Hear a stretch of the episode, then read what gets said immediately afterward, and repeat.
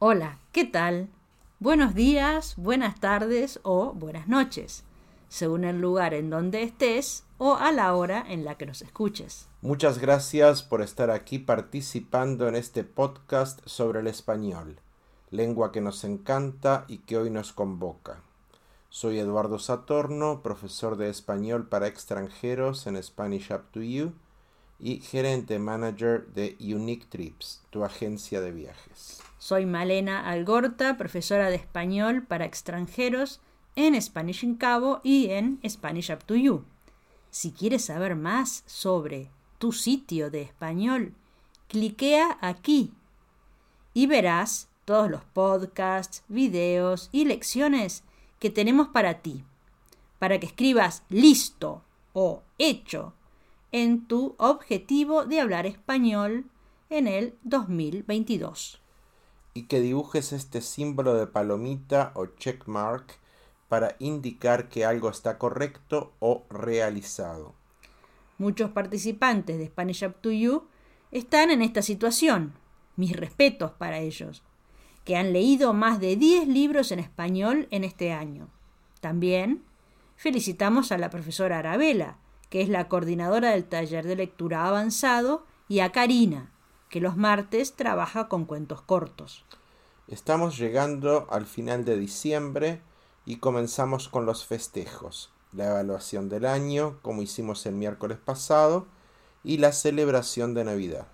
Claro que sí. Feliz Navidad para los escuchas de este podcast y gracias por estar en esta edición número 130, el penúltimo del año. Bienvenidos, este es un podcast para practicar español.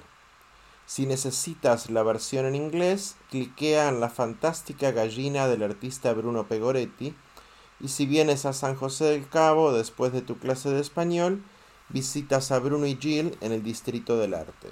Disfrutas del arte y la historia del centro de San José y practicas las nuevas palabras. Un plan perfecto. Nuestro tema de hoy es... Ya lo sé, vamos a hablar del vocabulario navideño, por supuesto. Pues no, eso lo hicimos el diciembre pasado y el antepasado. Hoy vamos a hablar de una acción que todos vamos a hacer en Navidad y Año Nuevo, y es... Brindar y decirnos feliz Navidad. Luego abrimos nuestros regalos y lo más importante, mm, la comida. Una de las comidas tradicionales de Navidad es el pavo. ¿Y sabes de qué origen es el pavo? El pavo es el guajolote mexicano, el pavo. Es un aporte de México a la Navidad.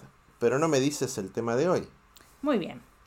Hoy vamos a conversar sobre el verbo brindar que es beber a la salud de otro y viene de brindis. Entonces, brindar en inglés se dice to toast y brindis es la acción de brindar. ¿De qué origen es esta palabra? Viene del alemán y significa yo te ofrezco o yo te lo traigo. Esta palabra llegó al español por medio del italiano.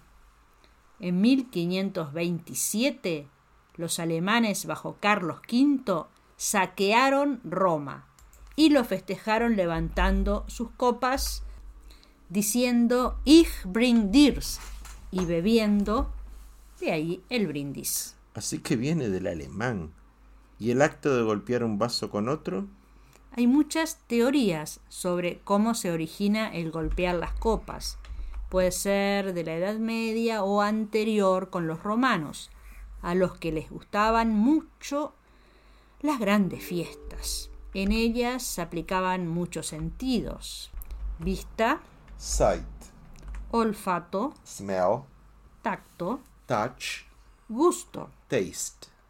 Y no tenían el auditivo, hearing. Este lo agregaron golpeando las copas. Con este hermoso sonido, el de brindar. Y también decimos chin chin. ¿De dónde viene esta expresión? De China. La llevaron a Europa los misioneros. Cuando los chinos bebían decían jin jin y significa por favor.